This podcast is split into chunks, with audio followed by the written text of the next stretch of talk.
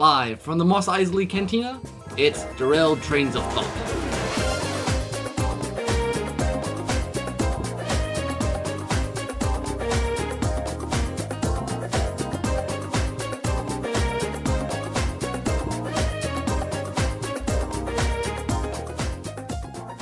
All right, well, welcome. It's been a while.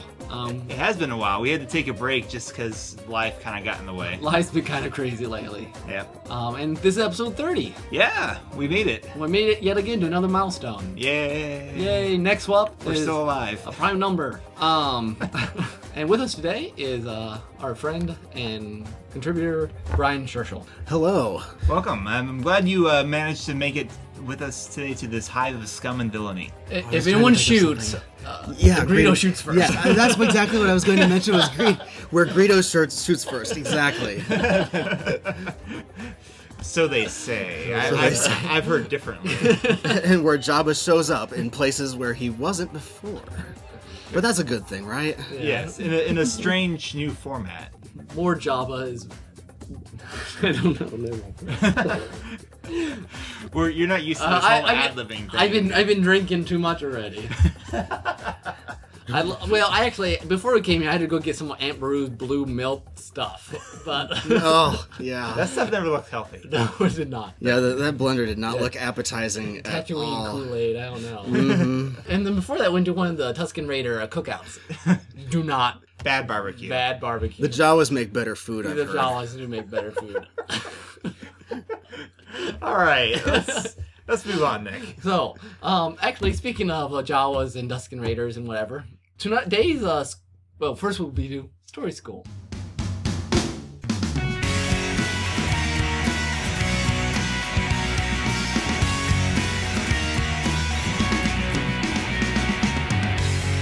I almost led into it without. Yeah, okay. All right. So, uh, speaking of Jawas and Tusken Raiders and um, other aliens, um, well, today's uh, topic is supporting characters.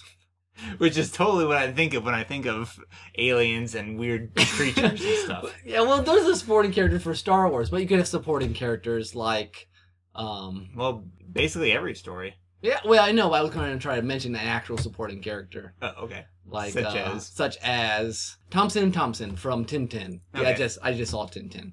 So To to be technical, let's let's is there I was wondering about this. Is there a defining difference between a supporting character and say an ensemble like say Lord of the Rings has Mhm. got sort of an Yeah. I mean you've got Frodo as the main character kind of, but you know, Aragorn, Gandalf, are they main characters or are they supporting characters or is it more of just an ensemble Yeah, and it's does like- it really apply? Yeah, I, I, I mean, I suppose you could argue either way depending on your purpose. I would say they were more ensemble. They're they have equal weight in the main plot. I think the supporting characters usually B plot sort of Mhm. stuff or or foils. You know. They're more of a support for the main one than an Yeah. actual having a long arc of Yeah, their own, yeah, they're they're you know you could take them out and you could still have the plot, but it wouldn't be as fun. Okay. Right. And then like like versus like supporting characters versus like a company of, you know, many people that all contribute to the story is kind of hard to make that distinction. Like maybe Star Wars and Lord of the Rings you maybe have more of an ensemble Mhm. company thing going on and then yet with other things you can try to sort it out and say, well, that's genuinely a supporting character. Yeah. If you get nominated for best supporting actor or actress, then you're a supporting character. Well, even that, even that is debatable sometimes. Because I mean, like in the True Grit, Hailee Steinfeld was nominated for Best Supporting Actress, and people were like, "What? She's a main character." So it they probably on, just wanted to get her a award or a I, I suppose nomination. she she wasn't uh, famous enough to be to get a lead nominee right off the bat. I guess. So I'm going to start off with this. This is my observation of supporting characters. It, it holds for mostly musicals, but it also goes into other things. Is that the main characters in a musical are boring. they have to hold the plot, Yeah. and the supporting characters is where all the fun happens. well, they're usually the more the comic relief. exactly. Yeah, I mean Uh-huh. because you have to have the love story hang on, ser- you know, semi-serious people. Hmm But that's you know, but that just the plot's too simple then. So you had to throw in these goofballs. I I recently went to see the Broadway version of uh, Beauty and the Beast, which is a great example of supporting characters everywhere. Yeah. Mhm. You got all you got Cogsworth and Lumiere and LeFou and all these people who are there basically just to make it a, a fun movie because the plot by itself as presented, is relatively straightforward. Right. Mhm. Well, and I guess it's like the the, the Muppets. Yeah. I gotta, I gotta bring in a Muppet reference here. Um, everyone loves Kermit, but if you want to ask someone who your favorite Muppet is, some I mean, some people will still say Kermit, but it's usually with a degree of hesitation. Be like, well, Kermit's kind of the obvious answer, but I really love the the Swedish Chef, and he's like that random guy. New Zealand, you know, yeah, throwing the boomerang fish, or the hecklers. Or, yeah, The hecklers, yeah. It's, they love being able to say, "Oh, I love those those guys off on the sidelines." It's kind of like the supporting character is like uh, spices in a in a dish. It's like it gives it all the flavor. hmm Yeah, if you didn't have the supporting character, yeah, it'd just be a very. It could be much more generic hero story a, a lot of times. I mean, the heroes aren't they're not necessarily boring, but they have to be more the straight and narrow traditionally. I mean, there's way there's all kinds of ways around that. yeah, that's true. So, what are some roles that the supporting character? We talked a bit about the comic relief is one. Comic relief is a big one for the more lighthearted. You know, your romantic comedy. There's always like the best friend who's you know or like we were just talking about before we started recording, um, singing in the rain, which I just saw. The main character's friend, the piano player, who is just hilarious, but he's in some ways he's more fun because every time he's on the screen, you know, he's just gonna make a witty remark and do something crazy like dance on the floor, or, like while he's lying on the floor or what. Mhm. since we're here at the cantina, you know, you got C3PO and R2D2 who are half comedic and half Right, their characters are used for, For specific plot. purposes and like yeah, not out of convenience, but more as as an addition and as part of the group that goes along in various places, and they they they have a purpose R2 and serve that. R two is vital to the first movie. I mean, he's Very. he's got the star plans, and Mhm. oftentimes R two is the one who actually saves the main characters. As opposed to if they just had the plans stored on like a chip or something and they just carried it around with them and it's like, oh well you have the plans now, who has them? And that wouldn't be nearly as good as is recorded in the droid, you see. Yes. with a lot of personality. hmm And I think that the the supporting characters give a sense of they expand the world too. And the droids are a perfect example of that. But in most, it wouldn't have to be a fantastical world. It just expands your your points of view. Yeah. Um, and besides just having yeah the different perspectives, sometimes they also are key in helping get exposition across. I Mhm. mean, that's kind of Watson's whole job.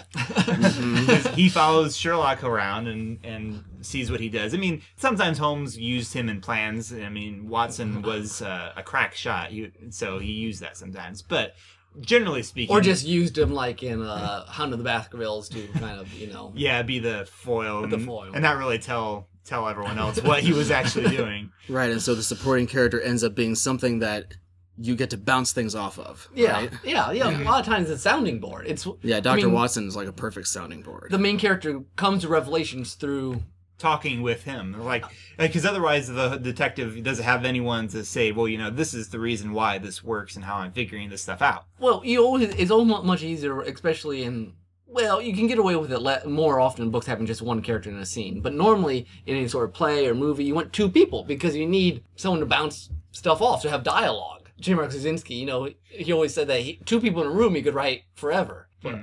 multiple people in a room gets more confusing. well of course you have to have someone the monologue to Well, you have to have someone the monologue too. And so, like, what about somebody like we mentioned Star Wars and Lord of the Rings? What about Star Trek? Isn't like isn't Spock one of the greatest sounding boards ever? that's true I mean, he everybody bounces things off of him. Well, we you- always want to know how he reacts to things, and I mean, a lot of him is reacting. I would I would say almost more than acting. a raised eyebrow sometimes yeah, And you just All need him to say something like fascinating or something like that, and and uh, well kirk would be nowhere without his supporting characters i mean they, Mm-hmm. they do most of the work really he's just there kirk's just there for the fight scenes it would almost be also sort of like um, yeah and the women sort of like Picard and Data.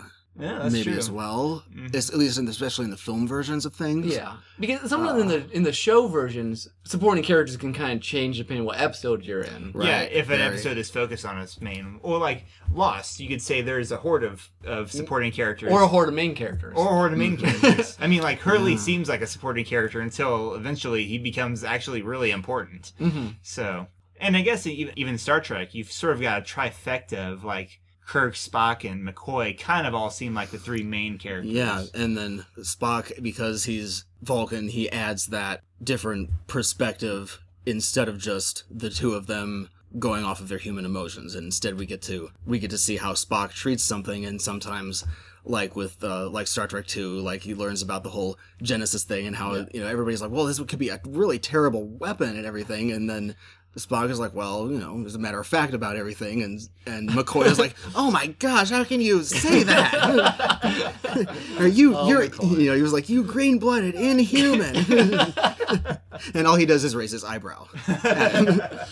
So because as we're fighting, su- supporting characters is very uh kind of subjective. Yeah, well, yeah, and TV especially, it, it- like we said, it really depends a lot on the episode. Sometimes you trade hats for, okay, it's this episode I'm the supporting character, this episode you are. But no, most times, unless you're writing a very complicated plot, you have one main plot, Sure. and then everyone else is kind of filling in gaps. Mm-hmm.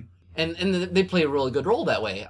I'll just throw in here, you know, we we've talked about the Squire on here before. Yeah. There's like you know 13 supporting characters, But it's very clear that Obed is the main person. and everyone else just kind of gives their. I mean, they all they all kind of have different parts of the world they reveal to them. I guess. I mean, it's kind of set up like a mystery. I hadn't really thought of it that way. I, I, I just now thought of that. I wasn't my plan. I mean, Uh, it's also an adventure, but I mean, some of the they each reveal different parts of the world. You got your thief, and then you have your yeah, he- you know your Right. different aspects of the you know here's your magician, here's your the two girls who are involved in all kinds of dealings. yeah. No, that, that makes a lot of sense. We've talked about how some they're helping fill in the world, but also sometimes they're the ones who help push the protagonist into situations. Yes. Sometimes by getting themselves in trouble, like they have to go. Res- you have to go rescue. Or your them. Rosencrantz and Guildenstern, and Yeah. You're like, oh Hamlet, no, we're your friend. Remember? Really, we really are.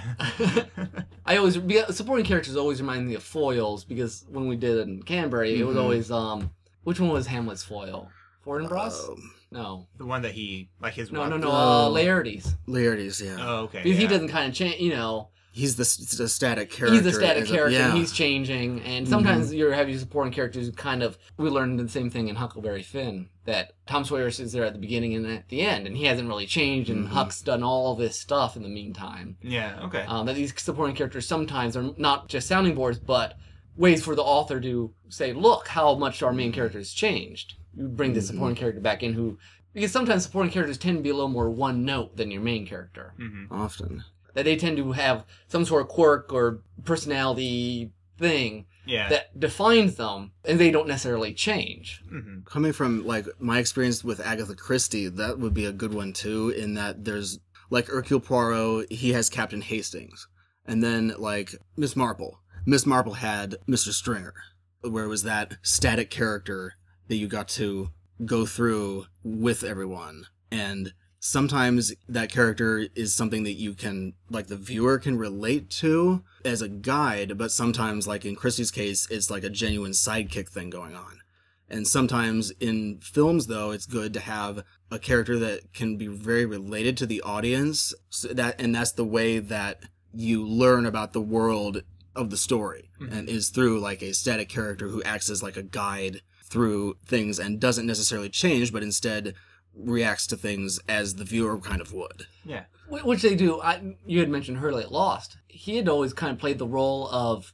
acting like the audience would act. Like, wait a second, mm-hmm. we didn't know anything about that, you Yeah. know, because and then you- Referencing Back to the Future when they're time traveling. yeah, Yeah. and that. And that's not the only example. Just you know, we have to bring it up occasionally here on the podcast. But you know, I think that's a good point. That sporting characters often are the channel to ask those basic questions. Yeah, because if, if you don't address the questions that the audience has, then they're going to feel frustrated. Like, it- or it could even feel like a plot hole if you don't address something that's like, well, why don't you just do this and I'll take care of it? Well, we can't because, and the supporting character usually is the one who brings that up. Mhm. Right, and then if you're if you're looking at a story where things happen and it's like, well, just because, And it's like, well, you don't want to have just because is the answer for why things happen. You have to kind Unless- of bring that logical something in. Unless you're Lewis Carroll.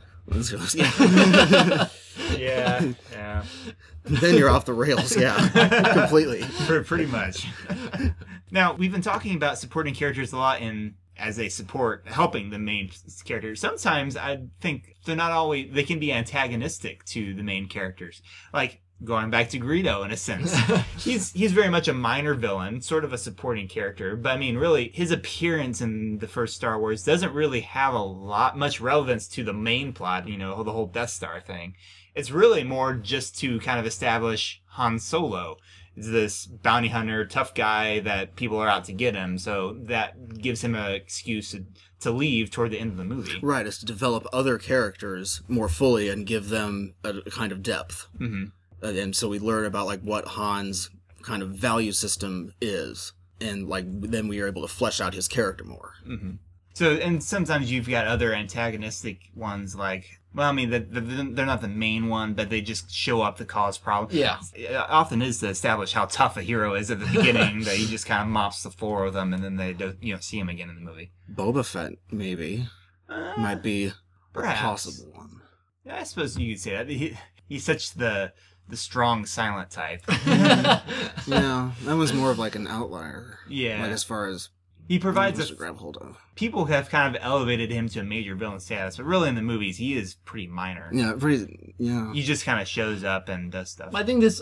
I I think a creator though, from all the things we're talking about, needs one of the best things you can do for a supporting character is make him or her memorable in some way. Mm-hmm. Because honestly, sometimes those are the characters people remember or love best. Are all the this random guy who showed up just was a goofball. Or, you know, mm-hmm. part, sometimes because of the comic relief, but I think because they're supporting, because they're not necessarily carrying the weight of the plot, you can give them some sort of flair. And I think that's something you want to do. Give them some sort of shorthand yeah. that makes it easy to. right. I know a lot of my characters, Stern Fred, minor characters have some sort of shorthand that kind of identifies them. You know, Well, like the way you- they talk or the way Yeah, I was gonna say there's that one guy with a goofy accent. Yeah, exactly. So- In in the Squire, yeah.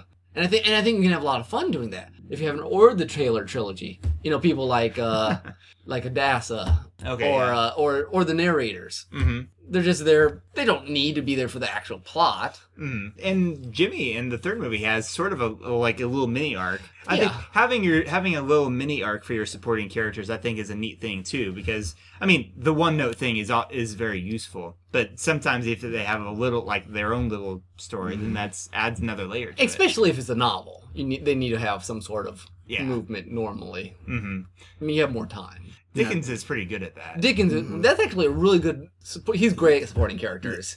I remember from Hard Times the teacher who was all about you know there was no imagination Yeah. allowed. Yep. And he his character was really well developed and his how he reacted to things and how Mm-hmm. he just laid it out about this kind of world that that Dickens creates in Or what? Bounderby. Bounderby, the great Oh character. yeah, he is. He's always blustering and saying how awesome he built himself up from Uh-huh. his bootstraps. And I remember David Copperfield. I don't remember as much from Mm. that book as I would like, but there was one character who was really well known for writing these really lengthy letters, like elaborate, and to the point where, like, when he's he get this big scene where he gets to do this denouement where he denounces someone. He actually does it by reading a letter out loud, and oh, Tale of Two Cities. Jerry Cruncher is one of the mo- oh. most Oh. awesome supporting characters of all time. He he's always beating his wife and t- telling her to stop flopping down. She's praying, stop flopping down, and he gets he's a he's a gravedigger. He has this whole scene where he's imagining this coffin's following him, and I mean, if you want to make good characters, read some Dickens. Yeah. or uh, the what's the what's his name from Oliver Twist, the guy that teaches Oliver oh, Dodger, Dodger, the Mhm. Artful Yeah. Dodger. Yeah. yeah, yeah, he's a classic. Plus, he has a, that really cool Billy Billy Zane song. No, wait, that's Oliver and Company. Never mind. But yeah, Dickens knew how to do his supporting characters. yeah. But then some some authors have a lot of characters that are of equal weight, which you can't do quite supporting. You got Dostoevsky does it. I, I have to throw him here. Yeah, I Does that I was. I had a feeling he was coming up. I, I thought, well, since we're talking about epic novels, I might as well pull him in here. And there's some supporting, but so many people, he plays the themes off so many different characters that it's really, That's that made me more of an ensemble. it's more of, of a, yeah, he, he does it differently. What about Les Mis? Would you say that pro- Mm. is I similar? see the pro, the book's so massive that everyone at some point is a main character. Okay. And it seems like almost doesn't everybody change practically? Yeah, I a mean, lot it- of people change over time. When you get the, like, with Victor Hugo and Dostoevsky and probably Tolstoy, Mm. everyone is moving all the time. Mhm. And that it's such an epic thing that supporting character is not quite the right term for any of it. okay. Mhm. Well, and those a lot of those novels are serialized too, so there that's sort of like your ongoing TV show where that's true, where yeah. everyone gets their chance to be in the limelight. and so, and sometimes the entire purpose of the novel is to kind of move the theme through all ten characters. Mhm. Mm, yeah. Um, and so the more classic or um, heavy novels tend to have maybe use a supporting character less than the more uh, than the more visual media or Mm. or the more genre media. okay. I mean, genre stories tend to have a lot more supporting characters because it's more focus, I guess. Yeah, well, and you want to have more people to help explain where you're at in this in this strange Yeah. new world. Yeah, Yeah, the, the stranger the world, the more you want to try to flesh it out and, and have it explained by how characters act and how they react to things. And, and especially like the whole purpose of like having a guide, especially too, is, yeah, is to exactly. is to have, bring us through. you have a and- mentor who and- dies at some Mhm. point, and Mhm. And yeah, they're often there just to kind of help highlight the danger of the situation. That's where you get your red shirts, basically. You're rich, exactly. Yeah. Then you have your supporting character they're just to die at the beginning of the episode, or, Yeah. or, you know, you're the monster of the week or the criminal of the Mhm. week, sort of Well, thing. like I was thinking, Doctor Who, you've got your your characters who uh, they just got died at the outset, and then there's ones who actually from the world who wind up working with the Doctor, so you actually care about the danger that's at the you know the place that they're at, because you you kind of know the Doctor and his companion are usually going to get through okay, yeah, but you've got to have some people. unless it's some, season finale. Some yeah, unless it's the, that's the end of the season. But you got to have some natives that uh, you grow to become concerned for. Yeah, in TV's supporting act. I mean, every episode, anything episodic, you always have your supporting actors who are or characters who are like, "I'm here for this episode," so Yeah. you, you care. Mhm. Unless it's some sort of you know very strange episode where it's just your two main characters stuck somewhere. You know, Mhm. Which occasionally you see those, and they're they're neat, but they're Yeah. rare. yeah. Another supporting character I sort of thought of the way that it was like it sort of gets integrated into the story later would be Star Trek Voyager with the Seven of Nine character. Oh yeah. Because it Hmm. like you start out where you know you literally take somebody out of the Borg Yeah. and then re you know sort of reanimate the human aspects of it and you end up creating a character that lasts like many episodes and actually become and- quite popular. Yes, and yeah, it becomes an important character even uh, Mhm. over time, and yeah, very and very popular. Yes. Well, that's always kind of interesting as a writer to take a, a supporting character who might be more kind of just a single note sort of idea and then draw personality out of it. hmm And that's always really cool when you've got a character that kind of takes on a life of its own because the writer really enjoys doing it and the fans really enjoy it. And sometimes you can say that for a recurring character, like uh, if we're talking Star Trek, Q is a great example of a character that they probably I don't know how much they meant to keep him on, but he just kind of kept reappearing Yeah. because people really liked him. hmm So, so we've talked about a lot of supporting character Yeah, stuff. yeah, and I, I think they add a ton. I mean, doing a good one adds a ton to your story. I mean, everyone loved Watson. I mean, you don't read Sherlock Holmes for Watson, but it'd be much less without him. Yeah, very true. I and mean, I think that's the way short supporting character should work. if, it, if Sherlock Holmes was just narrating his own adventures, he'd come across as even more of a Arrogant. more more arrogant than he already does. it's more like, hey, look at my friend, he's really cool. Or like, I mean, and the the BBC version shows that perfect. That Yeah. you know, I mean, it was just him. You almost couldn't identify it very well. It still be fun, but it's nice to have um, Watson kind of there, just like rolling his eyes, like, really, what are you doing? Yeah, pretty much. So. Pretty much. So yeah, I like I like the term you used earlier. They're a good spice to your story, and the more memorable, the better. Yeah, because you could make a course with just a hero, but it's not as good. Not not the same thing. know, kind of bland. Okay. All right, awesome. So that was Story School, and we'll go into our soundtrack.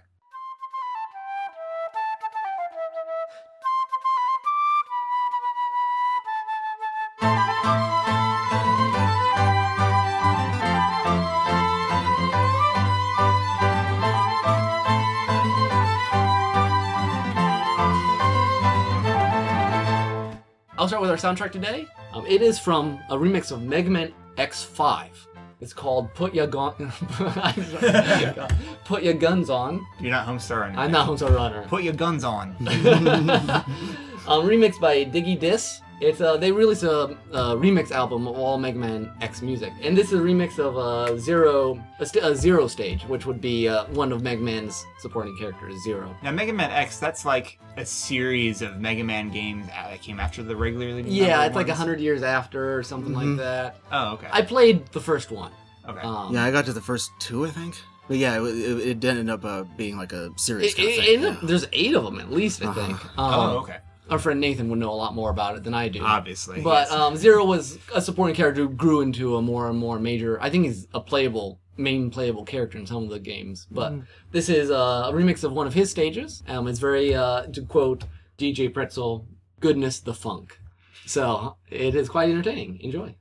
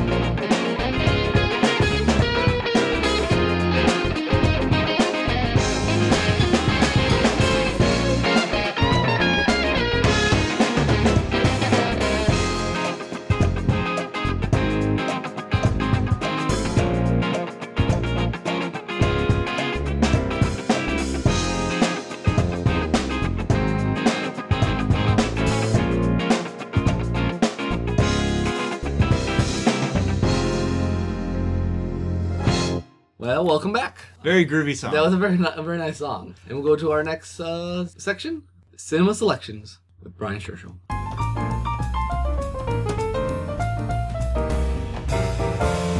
Um, today we are decide to well, we didn't really. Brian suggested we do Lost Hor- the her Lost Horizon. Uh, Lost Horizon. Lost Horizon, which we uh actually managed to fit in while you guys were listening to the soundtrack. Yes, the entire two-hour movie we squeezed.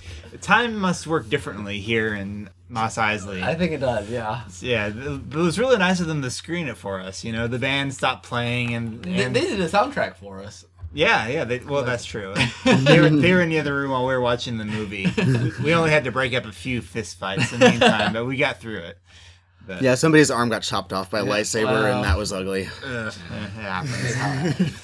but um, yeah, Lost Horizons, very interesting movie. Brian, why don't you uh, give us a little info about it? It's Lost Horizon from 1937. It is based on a novel of the same name, and it was uh, directed by Frank Capra, who mostly does um, sort of uh, comedy, kind of light, lighter things. More Americana stuff. Yeah. Yeah, I, Um, I'd, seen like three Frank Capra movies before this one, including It's a Wonderful Life, of course, um, and Mr. Smith Goes to Washington. But After none, this one. Oh, that came after, but but yeah, none of the ones I'd seen before were quite like this one. No, it's re- really um, an original movie. Uh, he was chosen to direct it by the studio, and he, uh, after reading it through and everything, he was really fascinated by by what was there. So the, Mm-hmm. the basic premise is Robert Conway, who's a A diplomat. diplomat in China. yeah, British diplomat in China. They're escaping from some sort of insurrection in China with a couple other um, Random Westerners. random, random Westerners, and the plane ends up being kind of hijacked. Very Temple of Doom. Very sort of. Temple of Doom kind of hijacking, and they end up in Shangri-La, and then all the kind of responses and Interesting. ideas related to yeah, a nice movie with uh, the supporting characters to talk about because there's some really good actors in this. Yeah, there are. Um, some of the supporting characters. One is a paleontologist, and he is played by Ever- the actor Everett, Edward Everett Horton. He is a character actor who really excelled in the kind of nervous Nelly kind of personality. Well, how could I know that a war was going to break out right over my head? Right over my head? Oh, my word. I, I tell you, those Chinese were pouncing on me from every direction. I had to get into these ridiculous clothes in order to escape. Where were you hiding? Hiding? Oh, no, no, no. Hunting. I was in the interior, hunting fossils. He was frequently in, in Frank Capra's movies in in one place or another. Some of the stuff that he did included uh, he actually did some voices for some of the Rocky and Bullwinkle characters. I thought I heard Mr. Peabody in there. yes, and he was one of those people who was, he was also in a lot of Fred Astaire and Ginger Rogers movies as well. But he was known as as the guy who could say "Oh dear," and you you would really think it was like the world ending, and, and that was his his talent. And he's one of the people who's uh, taken uh, when everybody else is kidnapped on the plane, and he excels in in that kind of personality, and he really is able to show it through. And we're able to see kind of his reactions to all the really different, strange, in his in his terms, mysterious kind of things that are happening in Shangri-La. Mr. Conway, I don't like this place. It's too mysterious. and eventually his character does change in respect to the experience that he has there. I think pretty much all the characters change as they react. Um, another one uh, that's really big is Thomas Mitchell. He was in Gone with the Wind, It's a Wonderful Life, Mr. Smith Goes to Washington. He was also a Frank Capra actor. He was also used by John Ford sometimes. And he was a really well known, versatile character actor. He plays um, Barney, who was originally a plumber and then head of his own um, company, as we find out later. He also reacts very interestingly to it in, in that he, at one point, gets it. Sort of, he understands what's going on. Um, Yeah, he's pretty satisfied with the whole experience, pretty much from the get go. partly because he's escaping something on his own himself. This is true. Another actor that we have is uh, John Howard, who he plays the brother. He plays uh, George Conway, uh, who is the brother of Robert Conway, and he ends up as one of those guys who wants to be in the thick of it. He wants to be in reality as he sees it, and instead he is pretty much disturbed by everything there. He's one of those people who he can't have like an absence of struggle. Like without struggle, he pretty much can find almost no purpose. And he is really taken away by Shangri-La and he doesn't like it even. And he ends up melding sort of with one of the other personalities who's there in Shangri-La, Maria, who uh, also sort of views Shangri-La as a prison. And there's that dichotomy that's presented in the movie between people who who definitely would want to stay in a place like Shangri-La and people who can't stand it. And there's that sort of struggle there. Yeah, that brother is a very interesting character from the audience's perspective because I mean I think we're all kind of trained to be distrustful of utopias because I mean at least personally by my beliefs I don't think a utopia is possible on Earth and especially in American society we're very cynical about that sort of thing. But at the same time, the brother is not really a very likable character throughout most of the movie. Mm-hmm. I mean, he is just so intense on getting out of there and not paying any attention at all to the culture that they're surrounded by that he's really quite a irritating character. And yet, mm-hmm. at the same time, like if I was actually like you know, looking at their philosophy and stuff, it'd be like, yeah, this guy, the brother is actually more rational than the rest of what's going on here. George. George. George, you're behaving like a child. You haven't opened your mouth for two weeks. I don't see that there's anything to say. And it was interesting because the whole idea of the Shangri-La that they have this kind of peaceful society, Very brotherly love. brotherly love, and they, they want to kind of spread it throughout the rest of the earth eventually, and and then you have the brother who basically won't take it, yeah. which kind of throws a wrench into their whole system in some ways. like it doesn't work as It well doesn't- as they think. It does well, yeah, it doesn't work. I mean, it works with people who are who buy into it. Yeah, yeah. Which uh. is kind of the, which really is kind of the whole flaw with their systems. It works. Yeah, brotherly love is great if everyone would do that, but I don't think that's really part of human nature. And talking about No, it pretty much defies human nature in, in many different ways. And Brian, Yeah. you were saying that you know he, he kind of can't live in a world without struggle. It's interesting that after the first after the first act, which is what like 20, 30 minutes, mm-hmm. most of the movie is a plot without about about giving up struggle, which is a different way of going about. There's A really plot. yeah, there's really not much conflict going on. I mean, when they first get to Shangri-La, there's kind of this, oh, what is going on? Th- th- Are they mm-hmm. keeping us prisoner here? But for the most part, you come to accept that they are who they say they are. And then yeah, there's it's not really like it's a conflict that's pushing it forward. It's more like just a passage of time. And like a like a like an internal acceptance. I should have told you it is quite common here to live to a very ripe old age. Uh, climate, uh, diet, uh, mountain water, you might say. But we like to believe it is the absence of struggle in the way we live. In your countries, on the other hand, how often do you hear the expression, he worried himself to death, or this thing or that killed him? Oh, very often. And very true. Your lives are therefore, as a rule, shorter, not so much by natural death as by indirect suicide. And also, all kind of the audience, you kind of drawn further and further, and they spent a long time kind of building this society up, Yeah, they really Uh, did. and and it kind of works that way. Yeah, and the head of the of the society, uh, Father Peril. Looks a lot like Yoda. Yeah, he does. There's some Yoda thing going on there, especially with I even the that even the cane doing- that he has. Yeah, the cane, Uh, he had the fuzzy hair on the head. And... mhm, very. I didn't think of it that way, but I, I can see well, it. we've been now I talking say Star. We're here in Mos Eisley, so my, Mm, It's on the mind. you yeah. know, uh, you guys were talking about the Horton guy, and suddenly I'm thinking C-3PO. Mm-hmm. I did. Oh, oh dear. Yes, yes, I thought C-3PO as well. Um, interestingly, that wasn't like C-3PO wasn't even invented to be that kind of character initially because he used to like they initially thought he was going to talk like a used car salesman, which that's definitely not him. No, No. no. But it, instead, I, I like more Everett, Barney. Yeah, Mhm. I like Everett, uh, Edward Everett Horton Yeah, a a whole lot in this character. movie. Um, but a lot of it is the passage of time and and how the characters react to it and how they are able to perceive their new reality. For instance, like Barney and um, Lovett, who's played by Horton. Barney and Lovett, at first they're they're quite skeptical, and then over the passage of time, they are like, well, maybe we can do things here that, that we did on Earth too, but only here, you know, we don't have to worry about so many other things in our lives. I like how he said as as we did on Earth because when you go to Shangri-La, it does really feel like Yeah. you're in some other place. Mhm. It really is. It's very far removed. But yeah, the supporting characters really all bring other because your main character, it, he believes it instantly.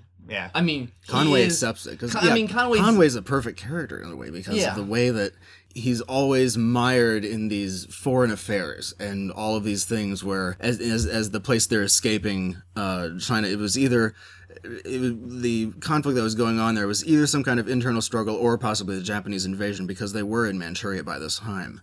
And so it was possibly, I would say Japan maybe, but uh, he is constantly weighted down by diplomacy and a kind of helplessness. And most people don't know it, but he himself thinks that his life almost has no meaning, even though he's going to be the foreign secretary of, of Britain. It's interesting because he's very, he's a very passive hero.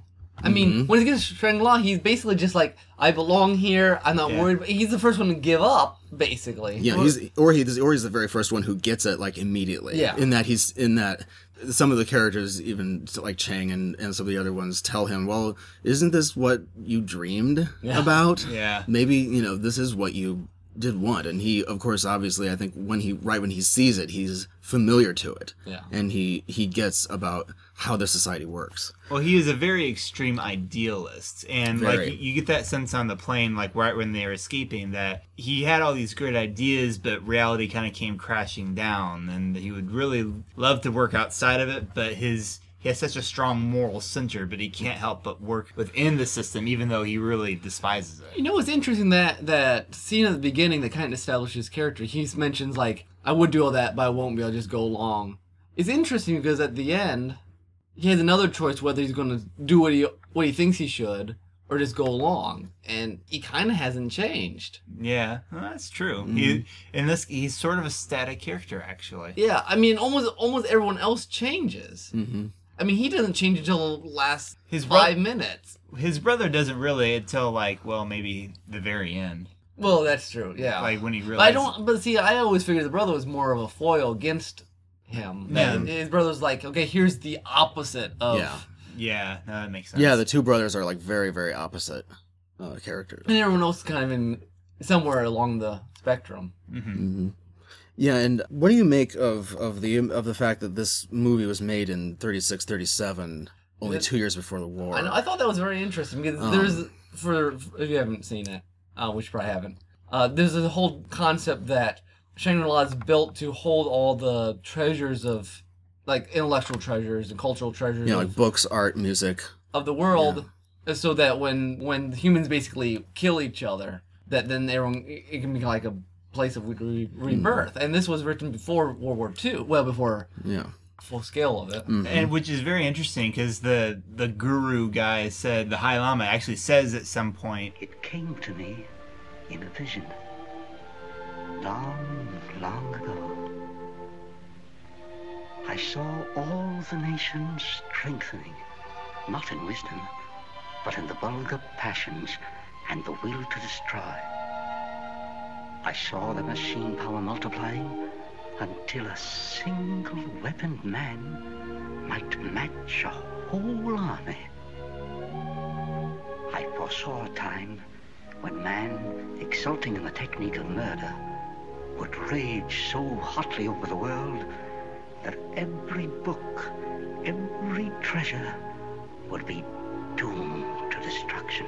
Well what does that make us think of I mean, Well, yeah, this is only uh, I believe eight years before the atom bomb was a reality. you know, and it's interesting because it, it felt like it could have been written after the atom bomb. it really like did. not like one of those 50, 60 movies. Yeah, I was rather prescient about how it, Yeah, it, it it- viewed the trend of, of weaponization You and, know and when the mechanized book war. was written? Uh, I know. It would have been before that, even maybe yeah. not much before. Um, this might have actually been possibly written after the facts of World War One. Probably there, a lot of. World, like, World War Two is probably one of the most predictable wars, uh, very much so. And some of the movie, especially with the speech that the High Lama gives, you noticed how some of it was put into stills because there was only the audio that was available. Oh, yeah, you Why do you suppose that was?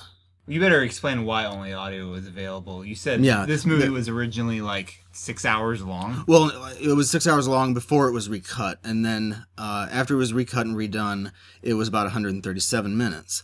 Uh, so about an hour two hours, 17 minutes. And then over time, it was about what did it say, 20 plus minutes were were cut out over time as the movie was shown.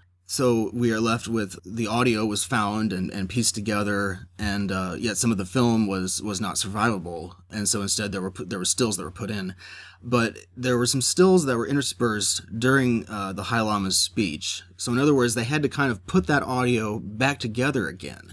Why do you suppose the audio was cut out in the first place? Look at the world today. Is there anything more pitiful?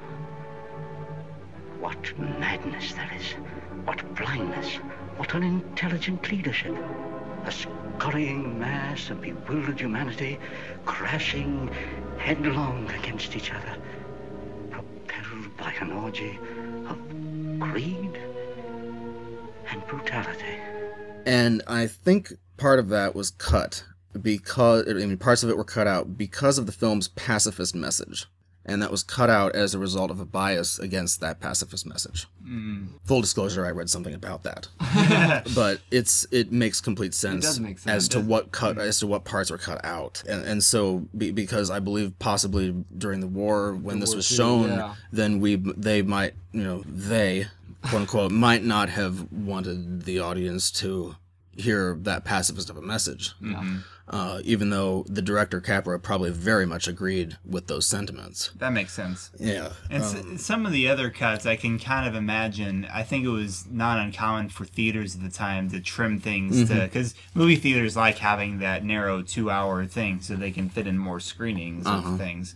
Especially since I don't know how successful was this thing. If it wasn't one of the most successful films, they would have had no qualms of cutting it on their own.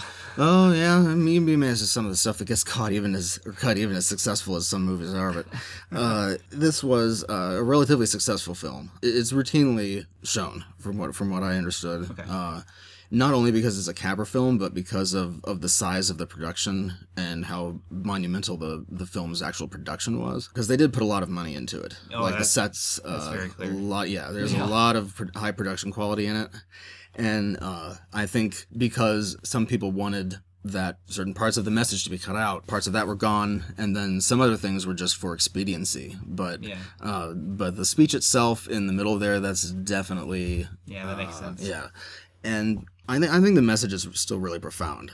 The way that that the High Lama discusses these kinds of issues, because he viewed what did he say? He had a vision, a really graphic vision of of what would happen in like worldwide conflict and all the destructiveness and all the bad qualities of humanity all come together.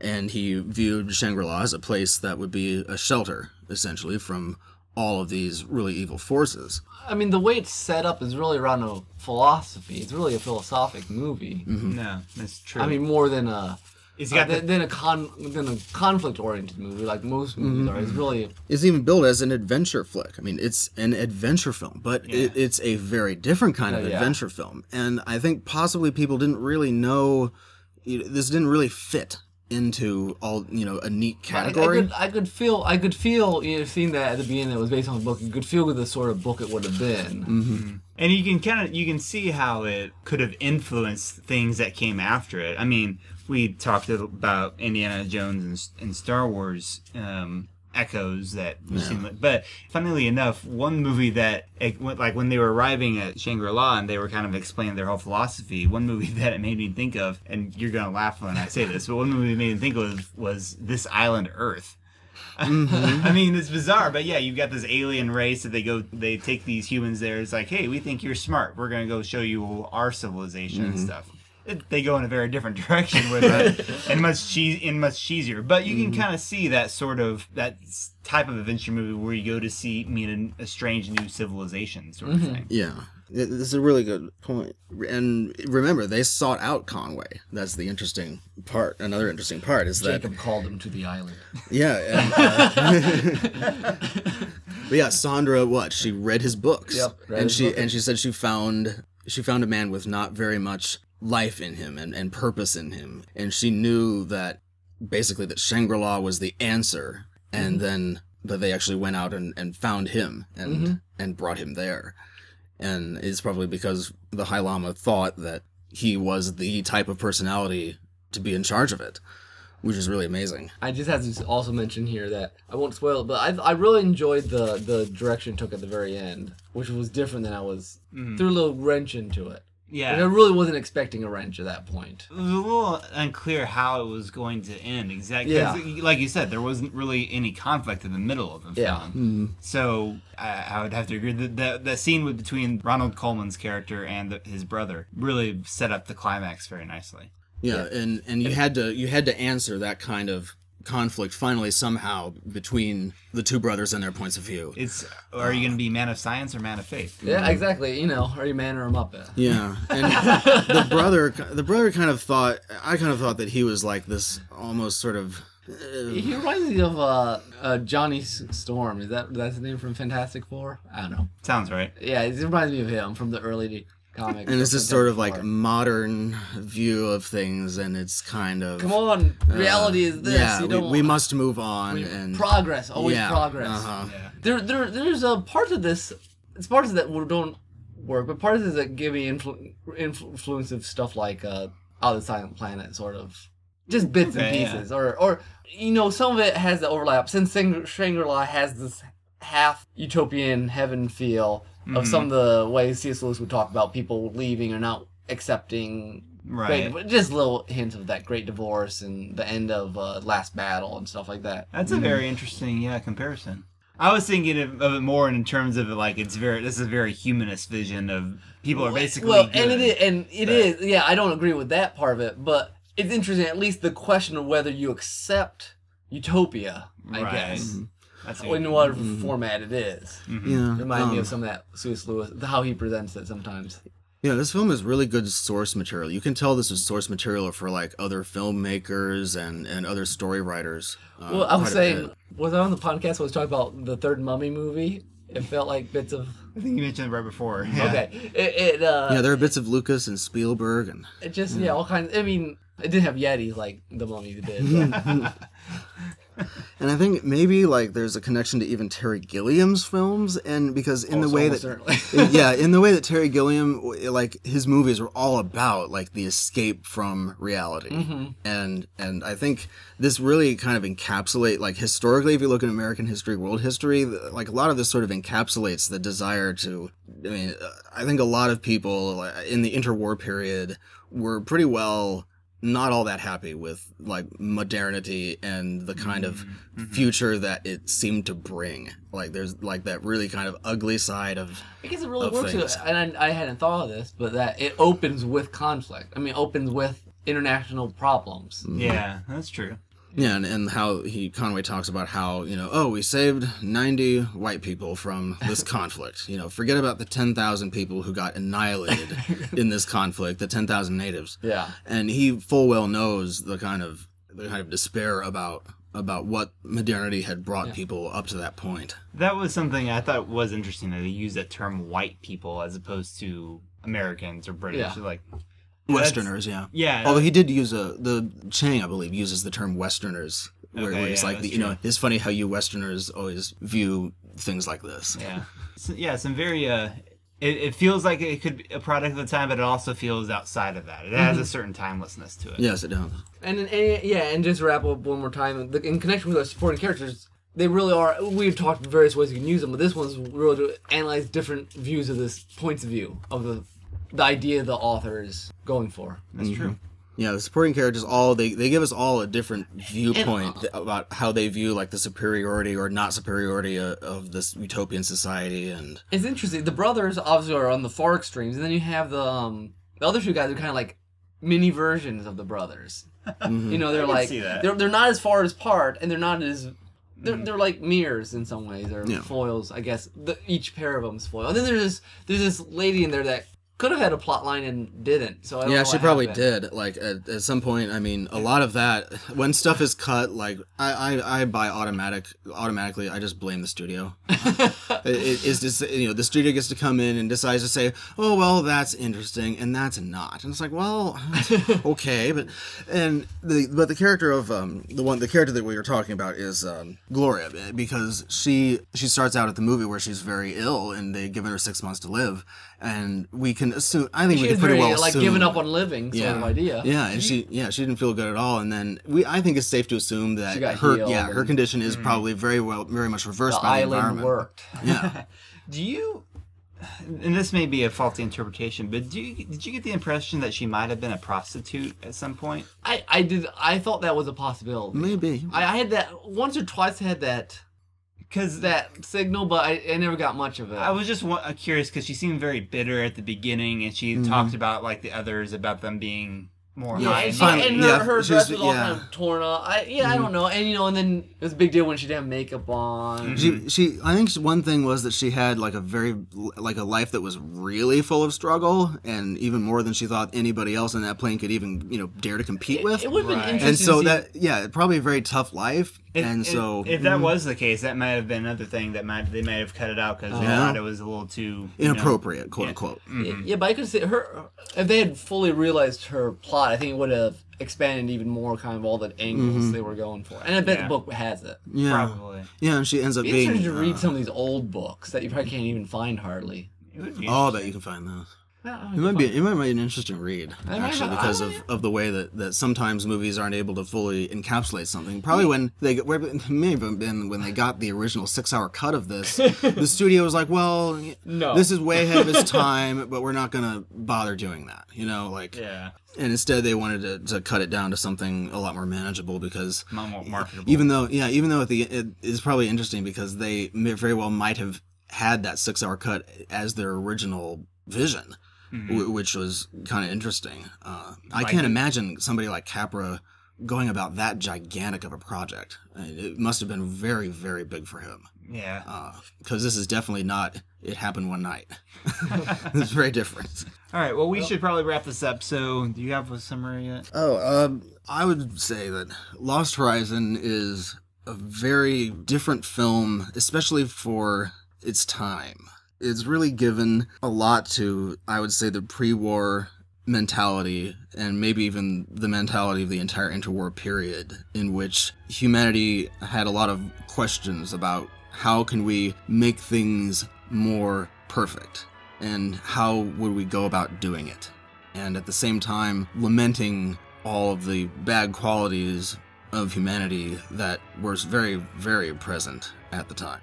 It's a surreal trip, and uh, but I don't think you'll be too sorry that you took it. no. great Yeah. adventure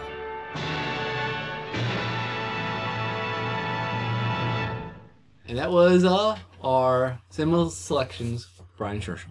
And finally, I guess we'll wrap up with some contact info. Of course. All right, uh, our website, if you found this on iTunes, is uh, derailedtrainsofthought.blogspot.com. You can always email us at derailedtrains at gmail.com.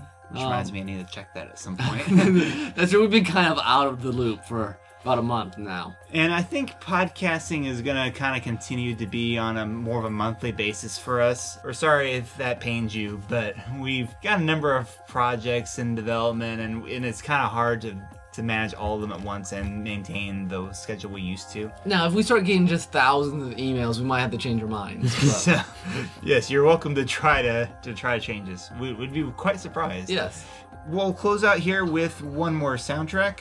For my From soundtrack a new choice, game. Yes, I'm going back to one of my old one of my There's- old standbys. There's so much good music from these games. Well, it's true. And I mean, for supporting characters, I wanted to have something with a character that I knew. So naturally, I went to Final Fantasy VI. Uh, this is a remix of uh, Setzer's theme. Well, plus Searching for Friends, I guess, is part of this remix too. But That's basically his theme. in Yeah. the New World or Pretty- Ruined World. yeah, pretty much. But the name of this remix is A Day in the Life of a Gambler. So yeah, again, very Setzer. Uh, this is remixed by JJT. Does that stand for something? I think it's Jiggin John T or something like that. Okay. I think he used to call himself that. I think. But this is a very nice uh, piano. It's pretty much all piano in this, isn't it? Piano Yeah, very jazzy piano. Yeah, jazzy piano. It reminds me a lot of like old school Sesame Street or Mister Rogers. Just that, that kind of just soft. Hey, life is gonna be good sort of feel to it. So Yeah. close your eyes, slip away to Shangri-La, and uh, enjoy. A day in the life of a gambler. Thanks again for listening. This has been. Oh, Uh, I was going to say, Day Life Gambler. Sorry, I did not win the five hundred million dollar uh, lottery. so am I. All right, but thanks again for listening to Derailed Trains of Thoughts. this has been Nick. This has been Tim. this has been brian Adios. Shangri La. goodbye Good fortune be with you.